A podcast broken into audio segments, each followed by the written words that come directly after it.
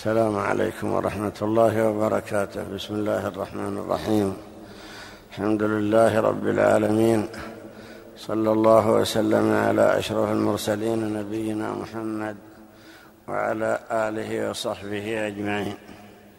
الإيمان بالله سبحانه وتعالى يقوى بالنظر في آيات الله وبالنظر في أخباره وبالنظر في مخلوقاته يرسخ الإيمان وتثبت أصوله ودعائمه ولأجل ذلك يشاهد أن المؤمنين حقا لا يتزعزع إيمانهم ولو كثرت الشبهات ولو اعترتهم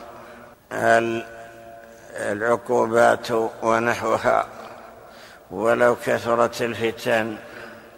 مثال ذلك أن الصحابة رضي الله عنهم الذين آمنوا في مكة لما أنهم رأوا الآيات البينات في نبيهم صلى الله عليه وسلم ورأوا المعجزات الباهرات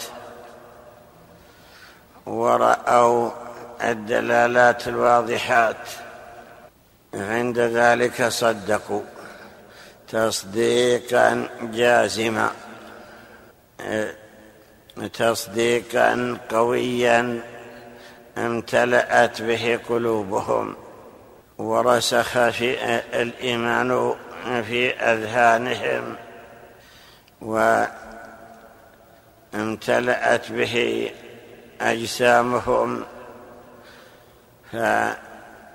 فلقوا من العذاب ما لقوا ومع ذلك ما صدهم عن ما كانوا عليه من هذا الإيمان.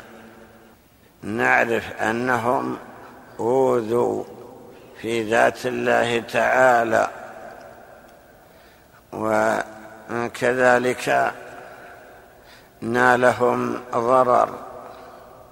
عذبوا عذابا شديدا من قبل أقوامهم. وضربوا وألقوا في الشمس وألقيت على صدورهم الحجارة المحماة. وما زادهم إلا قوة وتصلبا ثم بعدما نالوا من من العذاب ما نالوا هاجروا تركوا بلادهم وأهليهم وأموالهم وديارهم وعشائرهم وذهبوا إلى الحبشة. قطعوا هذه المسافات وقطعوا هذه البحار. إلى أن صاروا هناك في الحبشة ليتمكنوا من عبادة ربهم وليظهروا دينهم. لا شك أن الذي حملهم على ذلك هو تصلبهم في دينهم وتمسكهم به. وهكذا هاجروا بعد ذلك إلى المدينة وبقوا في المدينة في قلة في فقر وفي شدة وفي اشتداد مؤونة وفي جوع وفي جهد ومع ذلك تصلبوا وصبروا. وما قالوا سوف نرجع إلى بلادنا أو سنرجع إلى دين آبائنا وذلك لأنهم اتضح لهم أن ما هم عليه هو الحق. أما الذين آمنوا ايمانا معلقا فإنهم رجعوا أو تذبذبوا وهم المنافقون. كان هناك طائفة آمنوا ظاهرا ولكن لم يطمئنوا بالإيمان. لم يدخل الإيمان في قلوبهم لم تمتلئ به قلوبهم بل قلوبهم منكرة وهم مستكبرون. فلذلك صاروا مذبذبين. قال الله تعالى الذين يتربصون بكم فإن كان لكم فتح من الله قالوا ألم نكن معكم؟ وإن كانوا الكافرين نصيب قالوا ألم نستحوذ عليكم ونمنعكم من المؤمنين؟ فكأنهم قالوا نحن مع المؤمنين في الظاهر ومع الكفار في الباطن ثم نحن مع الغالب. إن غلب المؤمنون قلنا أعطونا أعطونا من الغنيمة فإننا معكم. وإن غلب الكفار قلنا أعطونا أو لا تعاقبونا. فإننا معكم في الباطن. فهؤلاء ليسوا بمؤمنين حقا. نفى الله تعالى عنهم الإيمان. في قوله تعالى ومن الناس من يقول آمنا بالله وباليوم الآخر وما هم بمؤمنين. أي ليسوا حقا من المؤمنين. إنما هم من المنافقين الذين يظهرون الإيمان ولكنهم لم يطمئنوا به. ففرق كبير بين المؤمنين حقا وبين المنافقين وبين الكفار. فالمؤمنون اولا نظروا في آيات الله وفي مخلوقاته فعرفوا أنه هو الإله الحق فحملهم ذلك على التصديق بأنه لا إله غيره وأنه هو المعبود وحده. نظروا في الدلالات التي استدل بها على كمال قدرته. قرأوا في القرآن. قوله تعالى ومن آياته أن خلقكم من تراب ومن آياته أن خلق لكم من أنفسكم أزواجا ومن آياته خلق السماوات والأرض واختلاف ألسنتكم وألوانكم ومن آياته منامكم بالليل والنهار ومن آياته يريكم البرق خوفا وطمعا وغير ذلك من الآيات.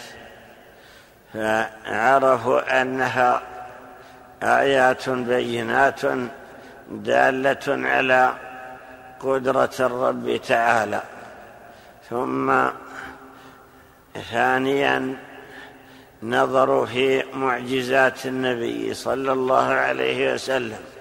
فرأوا أن معجزاته تدل على صدقه وعلى صحة ما جاء به لو لم تكن فيه آيات مبينة كانت بديهته تأتيك بالخبر وأنه كما قال فيه عمه أبو طالب وأبيض يستسقى الغمام بوجهه ثمال اليتامى عصمة للأرامل.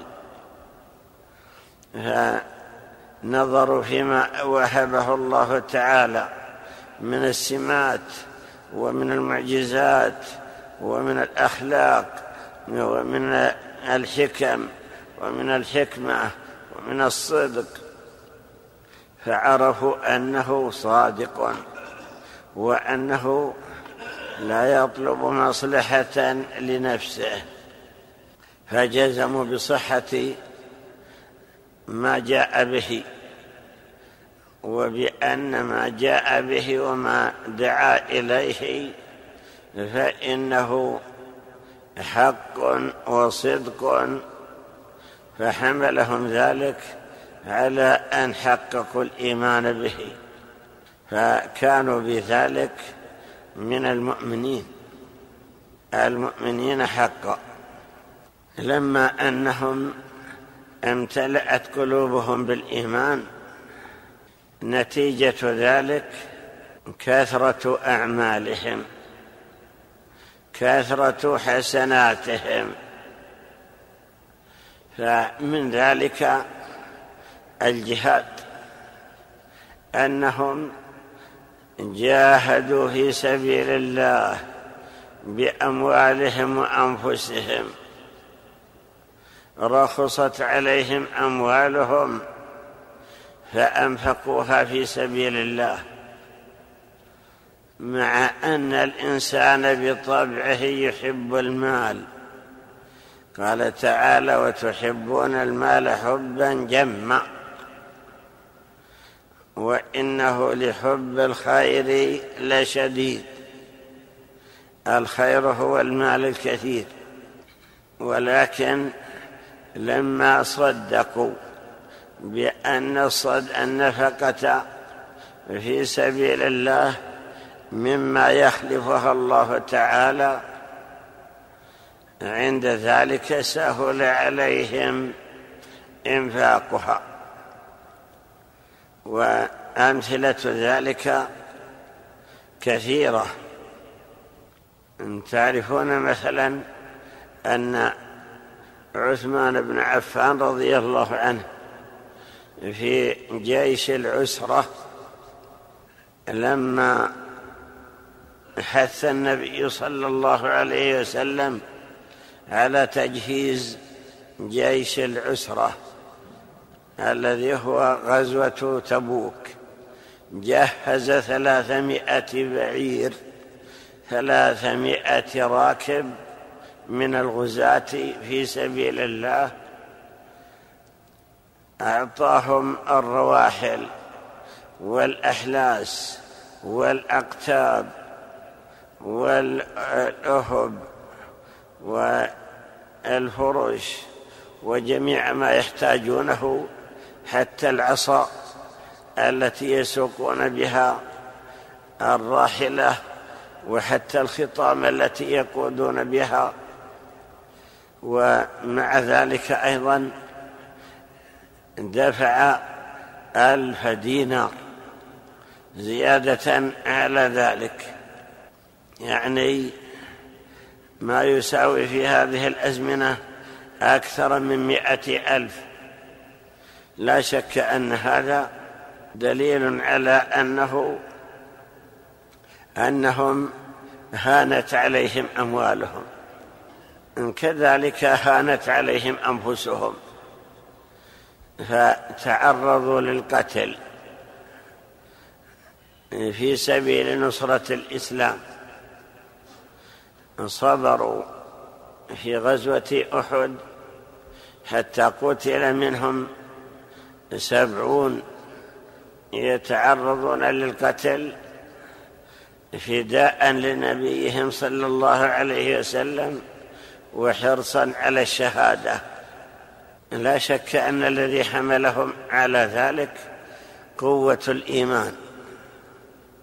كذلك أيضا بذلوا أوقاتهم في سبيل الله تعالى. في كل سنة عدة سرايا وغزوات ولا يتخلفون إلا لعذر. فما الذي حملهم قوة إيمانهم وتصديقهم؟ فهكذا يكون الإيمان. أنزل الله تعالى فيهم إن الله اشترى من المؤمنين أنفسهم وأموالهم بأن لهم الجنة. يقاتلون في سبيل الله فيقتلون ويقتلون. وعدا عليه حقا في التوراة والإنجيل والقرآن. ومن أوفى بعهده من الله. من أوفى بعهده من الله. لا شك أن هذا دليل على أنهم وفوا بما عاهدوا الله تعالى عليه ومن وفى الله تعالى لهم بما وعدهم. المشتري هو الله تعالى. والبائع البائعون هم المؤمنون. هم البائعون. والمبيع المبيع هو الأنفس والأموال. هذه هي المبيع. والثمن هو الجنة. والوثائق التوراة والإنجيل والقرآن. وعدا عليه حقا في التوراة والإنجيل والقرآن. فما الذي حملهم لا شك أنه قوة إيمانهم. ثم أثمر ذلك أن بذلوا أنفسهم رخيصة في سبيل الله تعالى. كذلك أيضا صبروا على ما نالهم. لما جاء الأحزاب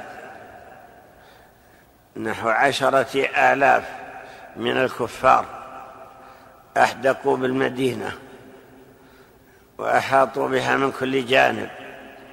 قال تعالى إذ جاءوكم من فوقكم ومن أسفل منكم وإذ زاغت الأبصار وبلغت القلوب الحناجر وتظنون بالله الظنون هنالك ابتلي المؤمنون. هذا من الابتلاء.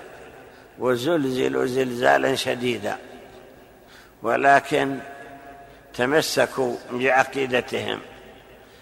مدحهم الله تعالى بقوله ولما رأى المؤمنون الأحزاب قالوا هذا ما وعدنا الله ورسوله وصدق الله ورسوله وما زادهم إلا إيمانا وتسليما.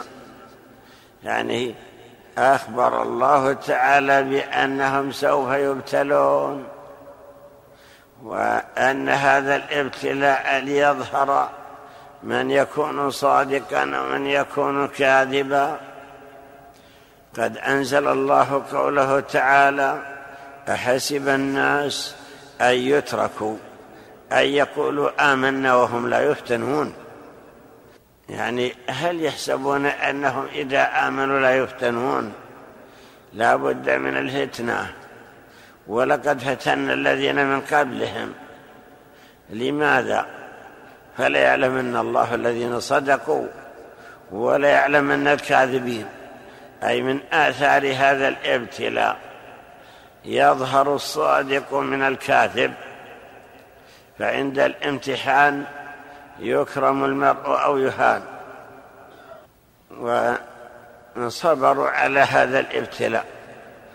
وليعلمن الله الذين صدقوا في إيمانهم وليعلمن الكاذبين.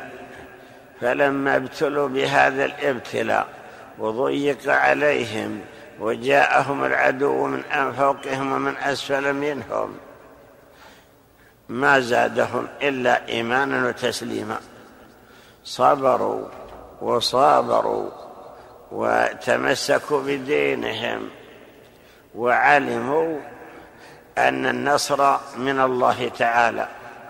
ولما ضاقت بهم الحال ونجم نفاق المنافقين الذين قالوا وعدنا محمد أننا نفتح الشام ومصر والعراق. أحدنا الآن لا يقدر على أن يذهب إلى الخلاء لقضاء حاجته. ما وعدنا الله ورسوله إلا غرورا. هكذا ظهر المنافقون وتبينوا وثبت المؤمنون وصدقوا ولما علم الله تعالى صدقهم. أنزل النصر أرسل على الأحزاب ريحا شديدة قلعت خيامهم وأطفأت نيرانهم وقلبت قدورهم فلم يستقروا ورجعوا. قال الله تعالى فأرسلنا عليهم ريحا وجنودا لم تروها. الجنود هم الملائكة الذين أرسلهم الله تعالى لإيقاع الزلازل بهؤلاء ثم ردهم الله ورد الله الذين كفروا بغيظهم لم ينالوا خيرا. وكفى الله المؤمنين القتال. فهذا من آيات الله. لما أنهم ثبتوا على هذه الفتن وزلزلوا زلزالا شديدا وما زادهم إلا ايمانا وتسليما عند ذلك أنزل الله تعالى نصره لأنه أخبر بأنه ينصر من نصره. فنقول إن علينا أن نحرص على ما يقوي إيماننا ويثبته في قلوبنا حتى لا تضرنا الفتن ولا تزعزعنا الأهواء. ولا ننخدع بكثرة الشبهات ولا بكثرة المنحرفين. كيف يقوى الإيمان؟ ما أسباب قوة هذا الإيمان؟ إن أسبابه النظر في آيات الله. فاولا التفكر في آيات الله تعالى وفي مخلوقاته العلوية والسفلية.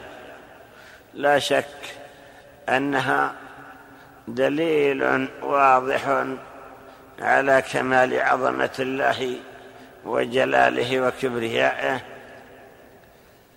إذا تأملت في مخلوقات الله وتأملت في آياته الكونية العلوية والسفلية. تبين لك أن الذي خلقها قادر على كل شيء. بل لو تأمل الإنسان في نفسه لرأى في خلقه أعجب العجب وعرف أن الله ما خلق جزءا من أجزائه عبثا وأن كل شعرة أو كل أنملة في موضعها وأنها من أعجب صنع الله تعالى. ثانيا النظر في كلامه سبحانه يعني هذا القرآن. تأمله والتفكر فيه وما فيه من القصص فإنه مما يقوي الإيمان ويرسخه في القلوب لأنه كلام الله تعالى.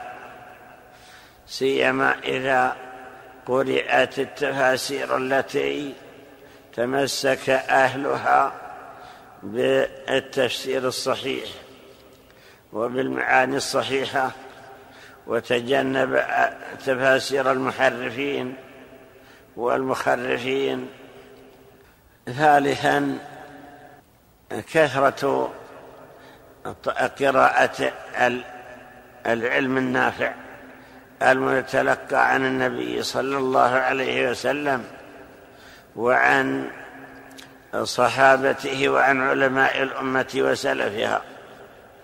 فإن قراءة ذلك والتعلم له مما يقوى به الإيمان ويرسخ في النفوس.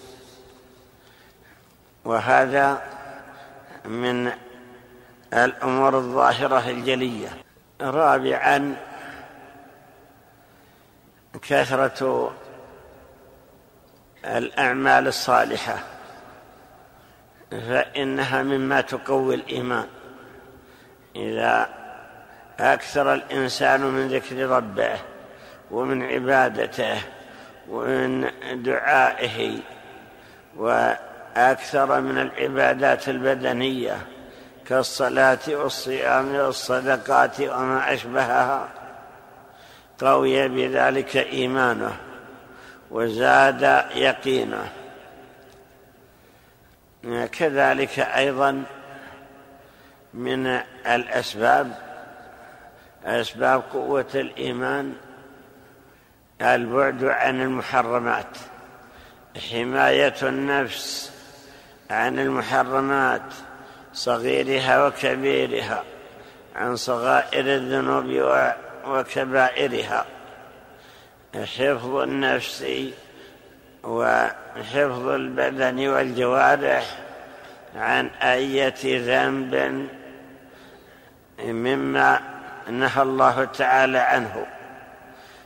وذلك لأن ربنا سبحانه ما حرمها إلا لأنها تضعف الإيمان وتقلل من شأنه.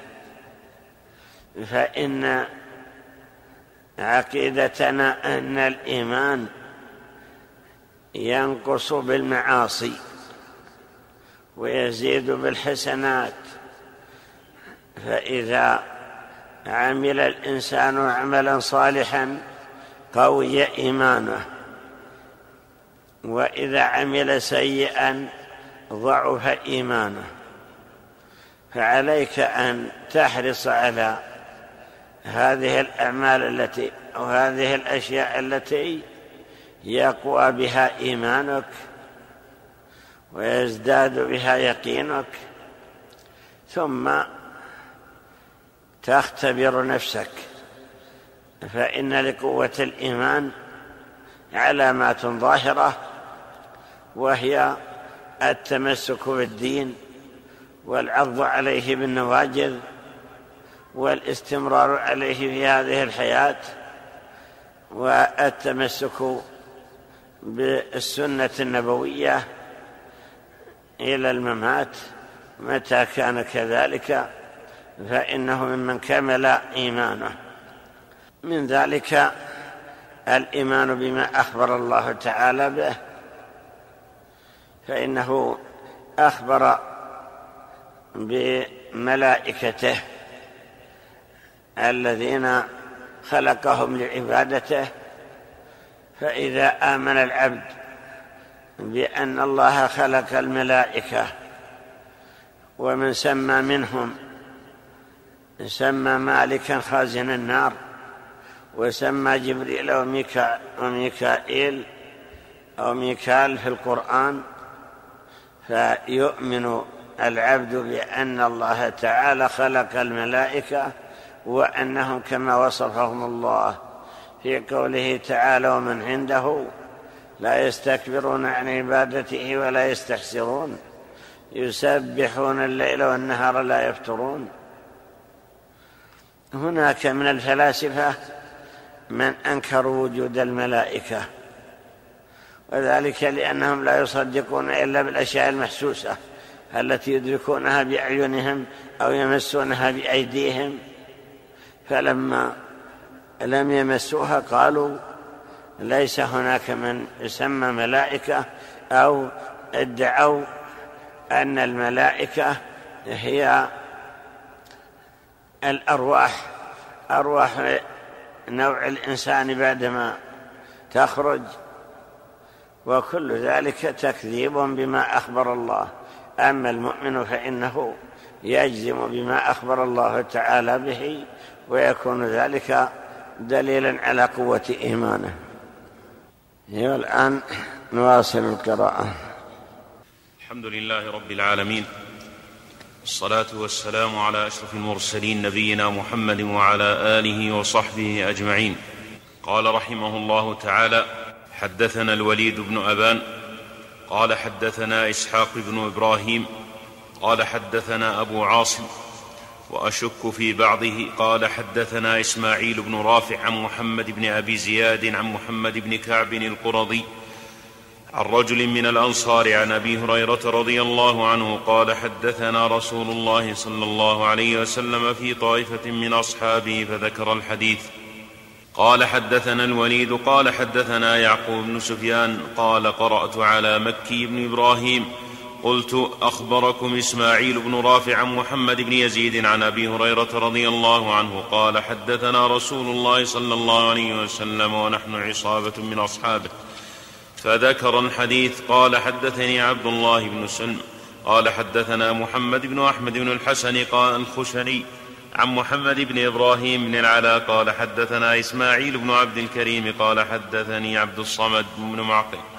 عن وهب بن منبه رحمه الله تعالى قال ثم قال كن فيكون فكون الصور وهو من لؤلؤة بيضاء في صفاء الزجاجة وله أربع شعب شعبة تحت العرش وشعبة في, في ثراء الثراء وشعبة في مشرق المشرق وشعبة في مغرب المغرب ثم قال للعرش خذ الصور فتعلق بالعرش ثم قال كن فكون إسرافيل وهو من أقرب الملائكة إلى الله تبارك وتعالى فأمره أن يأخذ الصور فأخذه وفي ثقب وفي ثقب بعدد كل وفيه ثقب بعدد كل روح مبدوءة مبدوة وكل نفس منفوسة لا يخرج روحان من ثقب واحد ولا جسمان يدخلان في ثقب.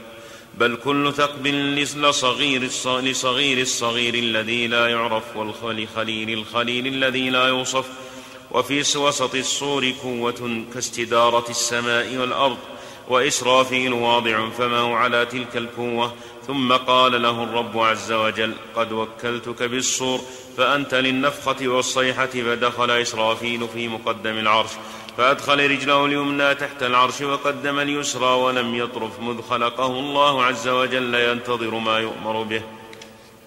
والعرش على كاهله واللوح يقرع جبهته. قال حدثنا عبد الله بن إسحاق قال حدثني أبي قال حدثنا حفص بن عمر العدني قال حدثنا الحكم بن أبان عن عكرمة رحمه الله تعالى في قوله عز وجل ونفخ بالصور قال الصور مع إسرافيل وفي أرواح كل شيء يكون فيه يوم يوم ينفخ يوم ينفخ فيه نفخة الصعقة فإذا نفخ فيه نفخة البعث قال الله عز وجل بعزتي لترجعن كل روح إلى جسدها.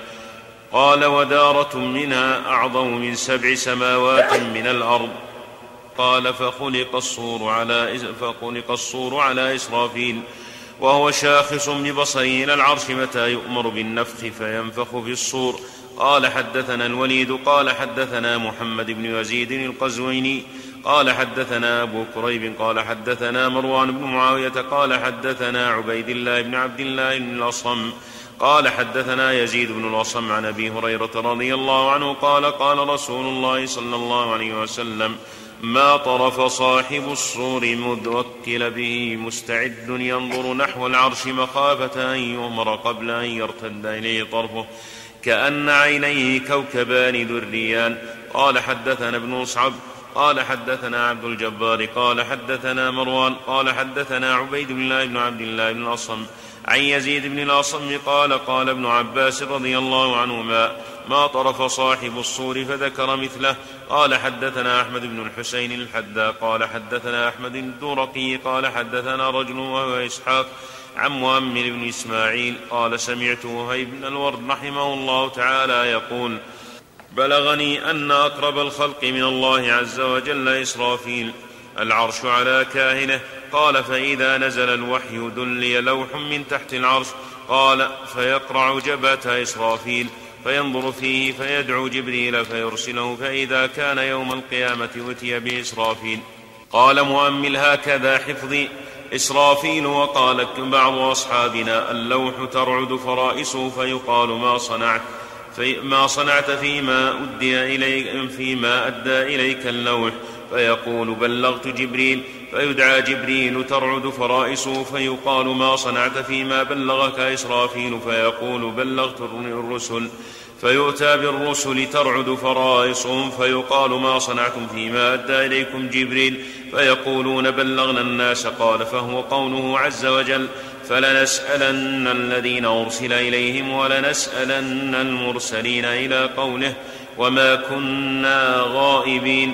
قال حدثني عبد الله بن سلم قال حدثنا محمد بن أحمد بن الحسن عن محمد بن إبراهيم على حدث قال حدثنا إسماعيل بن عبد الكريم عن عبد الصمد عن وهب بن منبه رحمه الله تعالى قال إذا كان يوم القيامة يقول الله عز وجل يا إسرافيل هات ما وكلتك به فيقول نعم يا رب في الصور كذا وكذا ثقبه وكذا وكذا روح للإنسان منها كذا وكذا وللجن منها كذا وكذا للإنس منها كذا وكذا وللجن منها كذا وكذا وللشياطين منها كذا وكذا وللوحوش منها كذا وكذا وللطير كذا ومنها كذا وكذا للحيتان وللبهائم منها كذا وكذا وللهوام منها كذا وكذا فيقول الله عز وجل خذه من اللوح فإذا هو مثلا بمثل لا يزيد ولا ينقص ثم يقول الله عز وجل هات ما وكلتك به يا ميكائيل. فيقول نعم يا رب أنزلت من السماء كذا وكذا كيلة كذا وكذا مثقالا وزنة كذا وكذا مثقالا وزنة كذا وكذا قراطا. وزنة كذا وكذا خردلة وزنة كذا وكذا ذرة أنزلت في سنة كذا وكذا وفي شهر كذا وكذا وفي جمعة كذا وكذا وفي يوم كذا وكذا للزرع كذا وكذا وأنزلت من من منه للشياطين كذا وكذا. في يوم كذا وكذا وأنزلت للإنسان منه كذا وكذا في يوم كذا وكذا كذا وكذا وأنزلت للبهائم كذا وكذا وزنة كذا وكذا وأنزلت للوحوش كذا وكذا وزنة كذا وكذا وللطير منه كذا وكذا وللباد منه كذا وكذا وللحيتان منه كذا وكذا وللهوام منه كذا وكذا فذلك كذا وكذا فيقول خذه من اللوح فإذا هو مثلا بمثل لا يزيد ولا ينقص ثم يقول يا جبريل هات ما وكلتك به فيقول نعم يا رب أنزلت على نبيك فلان كذا وكذا آية في شهر كذا وكذا في جمعة كذا وكذا في يوم كذا وكذا وأنزلت على نبيك فلان كذا وكذا آية وعلى نبيك فلان كذا وكذا سورة. فيها كذا وكذا وكذا آية فذلك كذا وكذا أحرفا وأهلكت كذا وكذا مدينة وخسفت بكذا وكذا فيقول خذه من اللوح فإذا هو مثلا بمثل لا يزيد ولا ينقص ثم يقول عز وجل هات ما وكلتك به يا عزرائيل فيقول نعم يا رب قبضت روح كذا وكذا إنسي وكذا وكذا جني وكذا وكذا شيطان وكذا وكذا غريق وكذا وكذا حريق وكذا وكذا كافر وكذا وكذا شهيد وكذا وكذا هديم وكذا وكذا لديغ وكذا وكذا في سهل وكذا وكذا في جبل وكذا وكذا طير وكذا وكذا هوام وكذا وكذا وحش فذلك كذا وكذا جملته كذا وكذا فيقول خذه من اللوح فإذا هو مثلا بمثل لا يزيد ولا ينقص. فالله تبارك وتعالى علم قبل أن يكتب وأحكم. فذلك قول الله عز وجل هو الأول والآخر والظاهر والباطن وهو بكل شيء عليم. وبإسناده عن وهب رحمه الله تعالى قال ثم يقول الله عز وجل كن فيكون بحرا تحت الكرسي وهو البحر المسجور فذلك قول الله تعالى والطور وكتاب مسطور في رق منشور والبيت المعمور والسقف المرفوع والبحر المسجور. أوله في علم الله تعالى وآخره في إرادة الله تعالى فيه ماء ثخين شبه ماء الرجل. تمر الموجة خلف الموجة سبعين عاما لا تلحقها يمطر الله عز وجل منه على الخلق إذا ماتهم ثم إذا أراد أن يحييهم بين الرادفة والراجفة أربعين. أربعين يوما ويأمر الله عز وجل الريح فتجمع رفاتا فذلك قوله عز وجل وقالوا أئذا كنا عظاما ورفاتا فيأمرها فتجمع الرميم فذلك قول الله عز وجل قال من يحيي العظام وهي رميم قل يحييها الذي أنشأها أول مرة ويأمرها فتجمع الضالة ذلك قول الله عز وجل وقالوا أئذا ضللنا في الأرض أئنا لفي خلق جديد فيمطر عليهم من ذلك البحر المسجور فينبتون نبات الحب نبات الحبة في حميل السيل ينبتون. وتجمع أرواح المؤمنين من الجنان وتجمع أرواح الكفار من النار. فتكون أرواح المؤمنين توهج نورا والكفار ظلمة. ثم يجمعون في الصور. ثم يأمر الله عز وجل إسرافيل. فينفخ فتدخل كل روح في جسدها بإذن ربها. قيل يا رسول الله. كل روح تعرف جسدها التي خرجت منه. ثم قال نعم ثم يأمر الله عز وجل جبريل أن يدخل يده تحت خمسة, خمسة أراضين فيدخل يده فيقيمها من موضعها فيضعها على كفه ثم يحركها حتى تنشق. فذلك قوله تعالى يوم تشقق الأرض عنهم سراعا ذلك حشر علينا يسير. ثم ينفخ ثم ينفخ إسرافيل بالصور ويتبعه جبريل.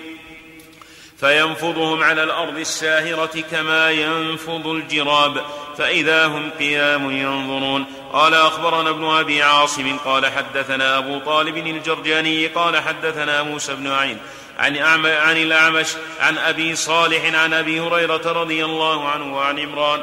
عن عطية عن أبي سعيد رضي الله عنه قال قال رسول الله صلى الله عليه وسلم كيف أنعم وصاحب الصور قد التقم الصور وأصغى سمعه وحنى جبهته ينتظر متى يؤمر بالنفخ قالوا يا رسول الله كيف نقول قال قولوا حسبنا الله ونعم الوكيل على الله توكلنا. قال حدثنا روح بن عبادة قال حدثنا سفيان بن عيينة عن عمار الدهني عن عطية بن عن أبي سعيد رضي الله عنه قال قال رسول الله صلى الله عليه وسلم كيف أنعم وصاحب الصور قد التقم وحنى جبهته؟ زاد فيه زهير بن عباد عن سفيان وأصغى بسمعه ينتظر متى يؤمر فينفخ. فينفخ قالوا فما نقول يا رسول الله؟ قال قولوا حسبنا الله ونعم الوكيل. قال حدثنا إبراهيم بن محمد الحسن قال حدثنا إبراهيم بن سعيد قال حدثنا الحسن بن مسك عن سعدان بن الوليد عن عطاء عن عبد الله بن عباس رضي الله عنهما قال سمع النبي صلى الله عليه وسلم هدة فقال يا جبريل أقامت الساعة قال لا هذا إسرافيل هبط إلى الأرض. قال حدثنا إبراهيم بن محمد بن الحسن قال حدثنا عباس بن الوليد ابن مزيد عن أبيه قال سمعت الأوزاعي رحمه الله تعالى يقول إذا سبح إسرافيل قطع على كل ملك في السماوات صلاته استماعا له فإذا فرغ يقول الرب تبارك وتعالى وعزتي لو كان عبادي يعلمون مني ما يقول ما عبدوا غيري. قال حدثنا محمد بن إسحاق بن الوليد قال حدثنا سلمة قال سمعت قال سمعت رواد بن رواد بن الجراح يقول سمعت الأوزاعي رحمه الله تعالى يقول ليس أحد من خلق الله عز وجل أحسن صوتا من إسرافيل فإذا أخذ في التسبيح قطع على أهل أهل سبع سماوات صلاتهم وتسبيحهم.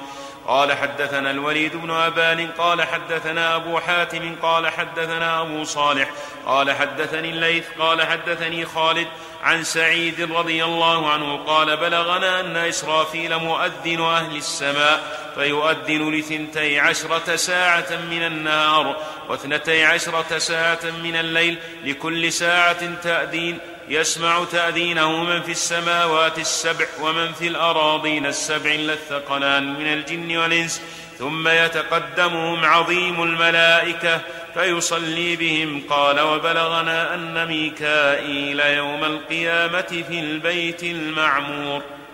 هكذا سمعنا هذه الآثار. لا شك أن بعضها أو كثيرا منها فيه نظر يعني في صحته توقف ولكن نتحقق أن الله تعالى خلق هذه الملائكة ومنهم حملة العرش. ذكرهم الله تعالى بقوله الذين يحملون العرش ومن حوله يسبحون بحمد ربهم. ذكر في هذه الأحاديث أن إسرافيل من حملة العرش.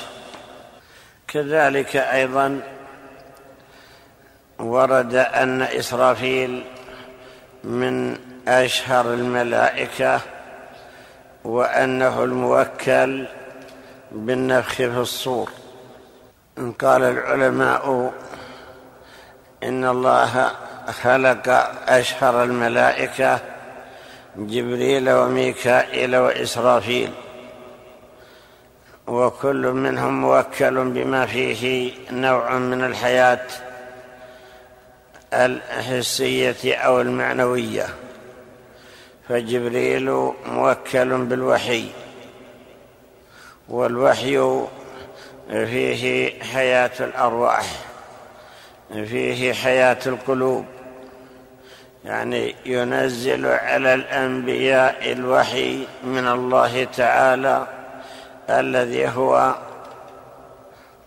الذي هو الآيات والأحكام والشرائع فينزلها الله تعالى بواسطة الملك الذي هو جبريل.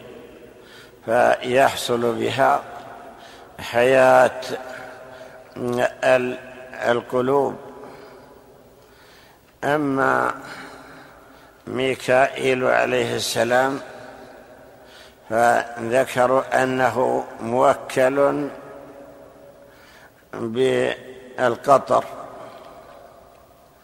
هكذا الله تعالى هو الذي يرسل الرياح.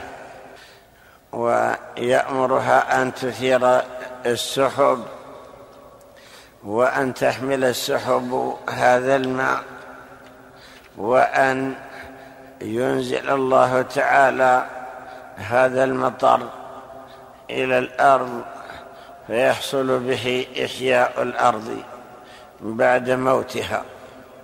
ولكن وكل بذلك هذا الملك الذي هو ميكائيل.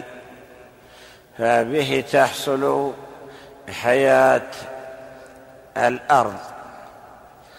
وكذلك أيضا حياة كل ما على الأرض. لقول الله تعالى وجعلنا من الماء كل شيء حي فهو موكل بنوع من أنواع الحياة. التي التي هي حياة هذه الدواب وحياة الإنسان وحياة الأشجار وما أشبهها. أما إسرائيل فإنه موكل من نفخ في الصور وهو الذي به الحياة الأخروية. يعني بعث الناس بعد موتهم. وقد ذكر الله تعالى في القرآن ثلاث نفخات نفخة الصعق ونفخة الموت نفخة الفزع ونفخة الصعق ونفخة البعث. ذكر نفخة الفزع في سورة النمل. يقول تعالى ويوم ينفخ في الصور ففزع من في السماوات ومن في الأرض إلا من شاء الله. هذه نفخة الفزع. ذكر نفخة الصعق في سورة الزمر. ونفخ في الصور فصاعق من في السماوات ومن في الأرض الا من شاء الله. لكن ورد في الحديث انهما نفختان. نفخة وأن بين النفختين أربعون. قيل أربعون يوما أو أربعون شهرا أو أربعون سنة توقف الراوي في ذلك. فهذه النفخة يظهر أنها مسبوقة بنفخة نفخة الفزع ثم نفخة الصعق. في الحديث أنه يأمره الله تعالى فيطيل هذه النفخة فيكون أولها فزع ثم آخرها صعق أي موت. ولا شك أن هذا بأمر الله تعالى. ورد أن عن النبي صلى الله عليه وسلم ذكر أن أول من يسمع تلك النفخة نفخة الفزع. رجل يصلح حوض إبله. فإذا سمعه أصغى ليتا ورفع ليتا. يعني أصغى عنقه من هنا ثم رفع العنق الثاني من هنا. يستمع. بعد ذلك يصعق. ويصعق من سمع هذه الصيحة. قيل في تفسير قيل إن هذا تفسير قوله تعالى يوم ترجف الراجفة تتبعها الرادفة. أن الراجفة صعقة الصعقة نفخة الصعق والرادفة نفخة البعث. يقول بعد ذلك ثم نفخ فيه أخرى فإذا هم قيام ينظرون. وقد ورد في الصور صفات كثيرة. مر بنا قوله صلى الله عليه وسلم كيف أنعم وصاحب القرن قد التقم القرن؟ وحنى جبهته ينتظر متى يؤمر. قالوا ما نقول يا رسول الله؟ قال قولوا حسبنا الله ونعم الوكيل على الله توكلنا. هكذا نبي الله صلى الله عليه وسلم. أي كيف أتنعم بالدنيا؟ وكيف ألتذ بمتاعها؟ وكيف أهنيني فيها العيش الرغيد؟ وأتنعم بما يتنعم به أهلها. وأنا أتذكر أن الملك الذي يؤمر بالنفخ في الصور قد أصغى رأسه ينتظر متى يؤمر. فإذا أمر ونفخ في الصور صعق أهل الأرض وماتوا كلهم. ثم بعد ذلك بحين يأمره الله تعالى فينفخ النفخة الثانية. ورد أيضا أن الصور قرن كبير فيه ثقوب بعدد أنفاس بني آدم. كل نفس خلقها الله من أول الدنيا إلى آخرها. ذكر أو أنثى صغير أو كبير مؤمن أو كافر له نقب وثقب في هذا الصور تخرج منه روحه. عندما ينفخ في الصور. يقول لا يخرج من نقب واحد روحان بل كل جسد يجسده الله ويجمعه ثم بعد النفخ تأتي الروح وتدخل في ذلك الجسد. فإذا هم قيام ينظر يتصور الإنسان هذه النفخة نفخة الفزع والصعق ثم نفخة البعث. ماذا يكون بعد هذه النفخات؟ الحشر وجمع الناس للحساب والجزاء على الأعمال وجمع الناس أولهم وآخرهم. قل إن الأولين والآخرين لمجموعون إلى ميقات يوم معلوم. كل من خلق الله لا بد أن يجمعوا عندما يبعثون بعد النفخ في الصور. فمن آمن بذلك إيمانا يقينيا فإنه بلا شك يستعد لذلك اليوم ويعمل العمل الصالح الذي ينجيه عند الله تعالى والذي يصير به من أهل السعادة في دنياه وفي أخراه. وإذا سمع هذه المخاوف وإذا سمع هذه ال... إذا سمع هذه الأفزاع ونحوها حمله ذلك على أن يقول ما قال الرسول صلى الله عليه وسلم حسبنا الله ونعم الوكيل. على الله توكلنا. والله أعلم.